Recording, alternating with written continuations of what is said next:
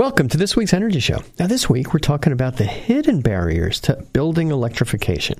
Now, study after study shows that electrifying our transportation systems and buildings are the two keys to reducing greenhouse gas emissions.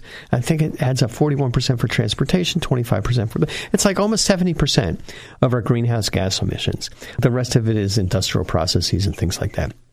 Now, we're making excellent progress in California with transportation and to a limited degree elsewhere in the country. Electric vehicles are gradually replacing gas and diesel vehicles. Electric vehicles, hybrid vehicles still have some emissions, but as the mileage keeps going up and when we convert to electric vehicles, which are powered by electricity, ideally powered by the sun and the wind, zero emissions.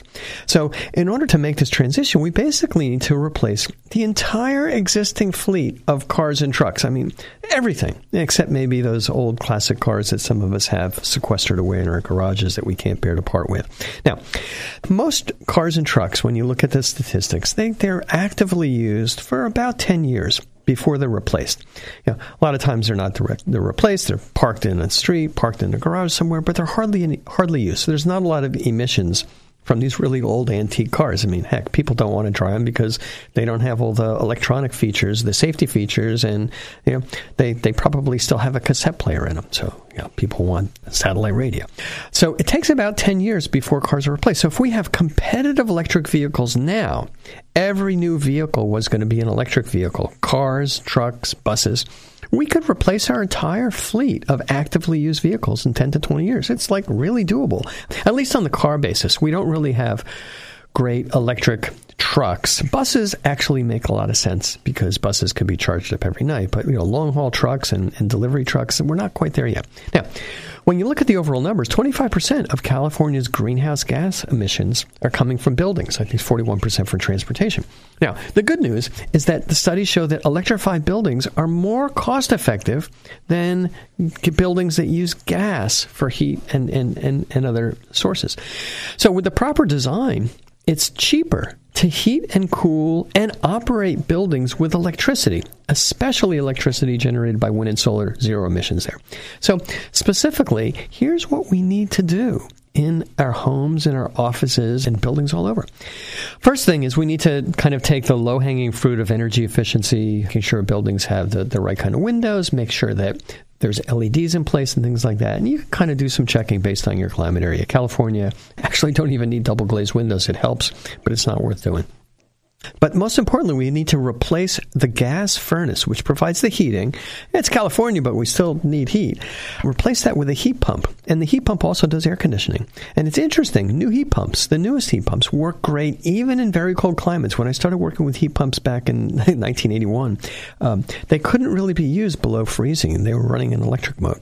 Now, I just read an article, Maine is requiring heat pumps everywhere. It gets kind of cold in Maine, so these new heat pumps can pull usable heat out of the year, even when it's like down close to zero degrees. The next big user of natural gas is hot water heating. And that, that's easy to also replace with a, a heat pump hot water heater when your gas heater goes. Obviously, if you have an old electric hot water heater with electric coils, boom, you know, run out and put a heat pump thing in. That's going to save you like it's going to be three times cheaper. Kind of going down the, the stack, replacing the gas cooking appliances or gas stove or gas oven with electric appliances. Now, uh, next, replacing the gas dryer with an electric dryer. You're kind of going even further. If you have a swimming pool, you can replace that gas swimming pool heater with either solar heating or a heat pump.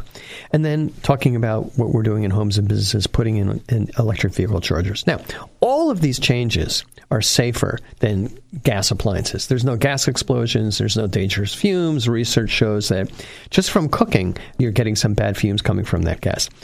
And all of these changes are going to have a much lower operating cost especially if the building has rooftop solar. Now, even if you buy your electricity from the utility, you may be paying higher rates. And also in California and many other places, if you're buying electricity from the utility, you're getting clean energy because most of the electricity is coming from wind and solar. But if you have rooftop solar on your own, heck, you're looking at six or seven cents a kilowatt hour electricity. It's great. So with new buildings, it's relatively easy to design these electric appliances in. It's cheaper construction because you don't need to bring in gas piping, underground piping, gas meters, and you don't need to have roof penetrations for all the venting and, and ventilation fans. California's got great policies to achieve these new construction electrification goals in buildings. New homes are mandated to have solar, and there's a strong preference for all electric appliances, especially heat pumps. And California is making similar efforts for new commercial buildings. But what about the existing building stock? Currently, there's about 12 million single family homes in California, 3 million apartments, and 700,000 commercial buildings. Oh, heck, I live in a 50 year old house and we're fixing it up a lot. So that thing's going to be good for another 25 to 50 years at least. So it's going to take 50 to 100 years for the existing stock of buildings to change over to new buildings. It's going to take a long time. So we need to act fast to convert existing buildings into electrified buildings with no natural gas. So the good news is when you're kind of looking at looking at the individual appliances, it's about the same price for an electric appliance as a gas appliance. Yeah, the heat pump hot water heater is a little bit more, but operating costs are way less. That induction stove, a little bit more, a few hundred dollars more than a regular electric cooktop. And also, when you're looking at other things, solar is dramatically cheaper than it, than it was in the past and dramatically cheaper than buying power from the utility battery storage prices are coming down really fast. And the manufacturers have made equipment that's really reliable. Solar panels are going to last for 25 years. These new heat pump hot water heaters are guaranteed to last, you know, as long as the existing hot water heaters that we have, the tank hot water heaters. And also, there's a qualified base of contractors in the country in California that do HVAC heat pumps, that electricians that know how to electrify, plumbers, obviously solar contractors. So we've got the equipment, we've got the appliances but there's two key barriers cost and time. First, regarding time, we talked about it before. We don't have 50 to 100 years to get greenhouse gases out of our building stock. We've got like 10 years to really make a big dent in that. And second, the, sometimes for certain reasons, and we're going to go into the details, the costs are kind of surprisingly high. Now, the costs can be dramatically lowered with the right policies, but in most cases, we have the wrong policies. If we stick with these existing stupid, misdirected policies that are legacies from the old way of doing things, legacies from the gas companies, it's going to take longer. So, Almost all of the high costs for electrifying existing buildings come from these public policies. So let's take a look at a, few of these policies for the major building electrification impediments. These are reasons why it's hard to do. Number one, biggest one, I summarize it as the electric service upgrade problem. Let's add up all the amps you need for an all electric house. A heat pump air conditioner heating system, 40 amps, ballpark. A heat pump domestic hot water heater, 15 to 30 amps. Electric stove and electric oven, total maybe 60 to 70 amps. An EV charger, 40 amps. Solar, minimum, you're going to need about 40 amps for a decent sized system. Everything else, the lighting, entertainment systems, motors, pumps, everything, add another 50. That adds up to 250 amps. Now, in a house or any building, you're never running everything at once. But clearly, 250 amps is way too much for the old style 125 amp services, which are very common, standard in homes built before the 70s. So, in order to go all electric, you need at least a 200 amp electric service. Okay, fine. You know, that's okay. Uh, so let's say you don't have that. You have the 100 amp service. And you're getting along fine with your old gas hot water heater and your old gas furnace. But when you wake up in the morning, you go downstairs into your garage and you see a puddle in front of your hot water heater. It's time to replace your hot water heater. Aha, I'm going to put in a heat pump hot water heater. Or your gas furnace breaks if there's smoke venting out of it. You got to replace that. Now it's time to shop for a heat pump furnace or a heat pump hot water heater right away. You can't wait. The dilemma is you can't put in these heat pump systems on that old 100 amp service. You just don't have enough amps. You don't have enough juice. So you call your electrician at the same time. You want to upgrade your service from 100 amps to 200 amps. They're going to tell you, hey, all right, it's at least two months and five to ten thousand dollars. These are low numbers at, to upgrade your service if you have overhead electric wires, and at least four months and twenty to forty thousand dollars if you have underground service. Hey, it could take you two months just to get somebody to answer your phone call from the utility. The utilities make this whole process incredibly complicated. even though they offer incentives to upgrade your service. And there's cheaper ways to get the service upgraded because all the work doesn't need to be done by the utility. They won't always always volunteer that. You can do a lot of the work yourself, or your contractor can do a lot of the work themselves. This ends up being a public policy problem. We need to kick the utilities in the butt to make the upgrade process faster and easy. Now, it's a little perplexing to me why they don't want to do this because when a customer has a 200 amp service, guess what they're going to buy? More electricity. But they make it ridiculously difficult to do and they, they need to streamline it. Okay, well, we talked about the challenges of upgrading your electric service. And the next big one is the challenges, once again, with your utility of putting in solar and battery storage systems. This is called the interconnection problem. So, interconnection is when the utility approves your use of a properly installed solar or battery installation. They don't inspect it. Your local building department inspects it. It's safe if you pick a qualified contractor, they know what they're doing. But the utility requires you to fill out, or your solar contractor fill out, a ridiculous set of paperwork procedures and inspections. Under the best of circumstances, it takes a couple of weeks to fill out all this paperwork and wait for them to process the paperwork and kind of crunch through.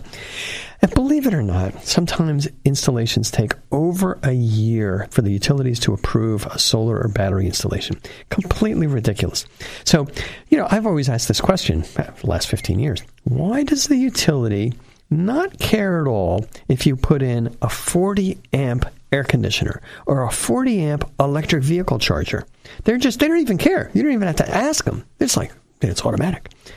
But they drive you crazy if you want to put in a 40 amp solar power system or a battery installation.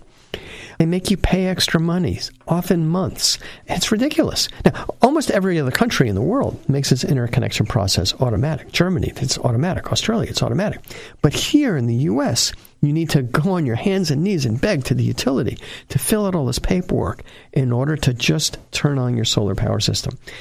It's absolutely ridiculous. And this is something that the Solar Rights Organization is trying to resolve. And we've been trying to solve this in the country for, for a dozen years. Really hard because the utilities basically put their foot down and say, we want to approve everything. No valid reason for that. All right, next big issue, and I'm just going to call these, summarize this as calling solar and battery hostile electric rates. So they set the electric rates so they're not friendly to businesses and homeowners who have solar or who have storage. They're unfriendly. They penalize customers. Now, not a surprise why. Just kind of look at follow the money. Let's look at the rationale. Utilities get their revenues from selling power. The more power they sell, the more revenues they make. And then the flip side of that is they get a guaranteed profit based on their total assets.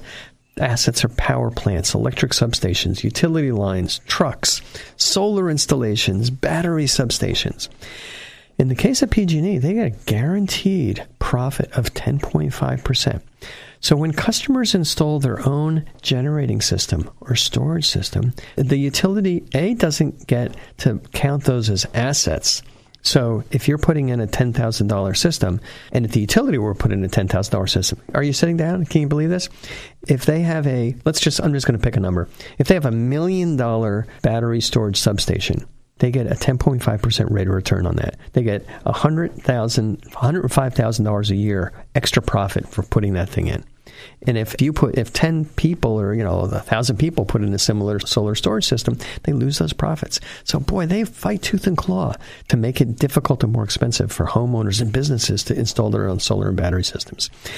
Now, another way to do this is that they set the electric rates and other charges on the bill to reduce the economic benefits from solar and storage. Some things like high fixed charges. Doesn't matter how much electricity you use, what you're doing with your battery, you're still always going to pay. Right now, it's like $10 a month, but they're trying to raise that. They're setting rates so that they're not friendly to net metering, so that the rates are actually lower in the middle of the day instead of higher. They're limiting your use of batteries. They don't allow you to charge your batteries from the grid when they're selling cheap grid power, so you can use it at night. So, you know, when you look at all these things, these hostile electric and storage rates just at the end of the day make it ridiculously expensive to do the right thing, which is to reduce your greenhouse gas emissions. Okay, next issue that's here that's pretty significant electric vehicle demand charges for commercial customers. Now, people love to drive EVs to work. Heck, you got an EV, you can go in the carpool lanes. Great. Companies provide free electric vehicle chargers. I started doing that 15 years ago to Akeena Solar. We also do that at Cinnamon Energy Systems. And it's okay for companies to pay for the energy to charge your employees' cars. But when companies look at their electric bills carefully, there's also something called a peak demand charge. So when everybody gets into the work at 8 or 9 in the morning, the demand charges skyrocket because that's when everybody plugs in their car. On the E19 commercial rate, it's $20 per peak kilowatt hour in any 15 minute period. So a company can easily experience over 100 kilowatts of extra load from everybody plugging in their EVs. That ends up being $2,000 extra a month. An EV draws about 3 kilowatts, 3.3 kilowatts, whatever. More bigger ones draw more, but when you plug that charger in, you're drawing 3,000 watts. So if 33 people plug in their car all at once, the peak demand in that 15 minute interval is going to go up by 100 kilowatts. That's $2,000. It works out to about $60 extra a month that your business has to pay, that your company has to pay to give you the privilege of charging up your car because of these demand rates. And that's in addition to whatever electricity charge you, that you're encountering. So plus the demand charge, you have to add in, say, 20 cents a kilowatt hour for electricity. And so if you're if you're adding 20 kilowatt hours to your car, it's an extra four bucks. So companies don't really mind the four bucks, but it's a sixty dollars a month. It's just a pure penalty for allowing everybody to charge up. There are efforts underway to kind of provide commercial customers with EV friendly charging rates, and hopefully that'll work out. All right. Next impediment to electrifying our building stock hideous incentive procedures. Most of the incentive programs, rebate programs, are administered by the utilities. Wait a minute, we have the fox guarding the henhouse. California's self generation incentive program process is a great concept for battery incentives. Last year, it was increased by about, about $700 million. There's a lot of money for businesses and homeowners, low income people also, to put in solar. It's about a $2,400 rebate for a battery. That's terrific. Guess what? It takes over a year to get the rebate. The process is incredibly complicated. I've never seen a more bureaucratic process for $2,400 in my life. It's worse than the California Energy Commission rebate program 20 years ago. It takes over a year. You've got to do an energy audit. You have to do a separate interconnection process for the battery. There's a huge stack of paperwork and online forms that need to be filled out. Not all at once. This kind of trickles in over a year. Irrelevant questions that have nothing at all to do with a business or a home battery system. Zero customer service. You want to talk to somebody? Forget it. Send them an email. Good luck getting an answer. Multiple inspections. This is just a battery that plugs in. It's nothing fancy. You have to send reports of the operation of your batteries. There's delays every time you send them information. It takes a month for them to respond with the next piece of paper you got to fill out. And then, even when it's all done, they sit on the payment for months.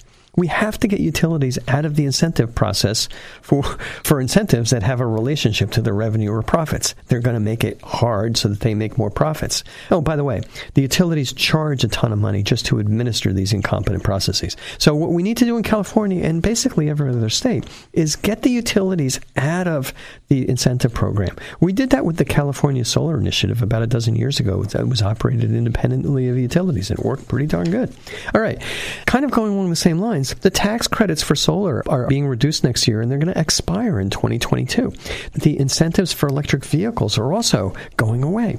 Now, it's critical for us to reduce our greenhouse gas emissions to make it cheaper for people. If we're not reducing those emissions fast, it could be a runaway situation for the globe. And, and, candidly, we're trying to stay below one and a half degrees C global warming. It's going to be really tough to do. So we need every incentive possible to encourage the transition away from polluting fossil fuels. So, you know, for example, the EV tax credits. The, the Trump administration is trying to cancel those. Now, ironically, General Motors, the automakers, want to extend those tax breaks because they like making EVs. That's what customers want, making those EVs cheaper. I mean, they're going to sell more EVs. But there's intense lobbying with the oil and natural gas companies, which they have a lot of influence in, in the Trump administration. They're supplying the fuel. They don't want the transition to EVs. Utilities do, car companies do, customers do, most of the citizens do, but the gas and the oil companies don't, and they're winning. There's also a variety of tax credits for electric service upgrades and electric appliance replacements, but the utilities don't really make these programs accessible. You can get an incentive from PG&E for upgrading your electric service. Almost nobody knows about it. So sometimes we have good incentive policies, but they're easily poorly implemented or they're being canceled. Now, the good news, kind of looking at all these issues, I'm complaining because I want to point out things that we can change. All of these issues are relatively straightforward to address and almost always cost effective. There's contractors and manufacturers out there that are doing their part with better equipment and speedy installations of heat pump systems, EV chargers, solar, storage, things like that. The bad news is that our policymakers are too beholden to the interests of incumbent electric utilities and fossil fuel companies, public utilities commissions, state legislators, and you know, forget about the federal government. So we have to change that because the citizens, the clean energy people, they just don't have the lobbying horsepower that the electric utilities have and the lobbying horsepower that the fossil fuel companies have. So what we need to do is focus on the biggest levers down at the customer level. We need to get the demand charge rates out of EV charging. We need to streamline electric service upgrades and we need to simplify solar and storage permitting and interconnection. California Solar Rights Alliance is doing that and there's something called the Solar App which is sponsored by the Solar Foundation and SEIA. Those are the things we need to do. Okay, that's all the time we have on this week's Energy Show. Thanks to all of our listeners for tuning in. And if you missed any of today's show, you can always go to our website at cinnamon.energy and listen to the podcast.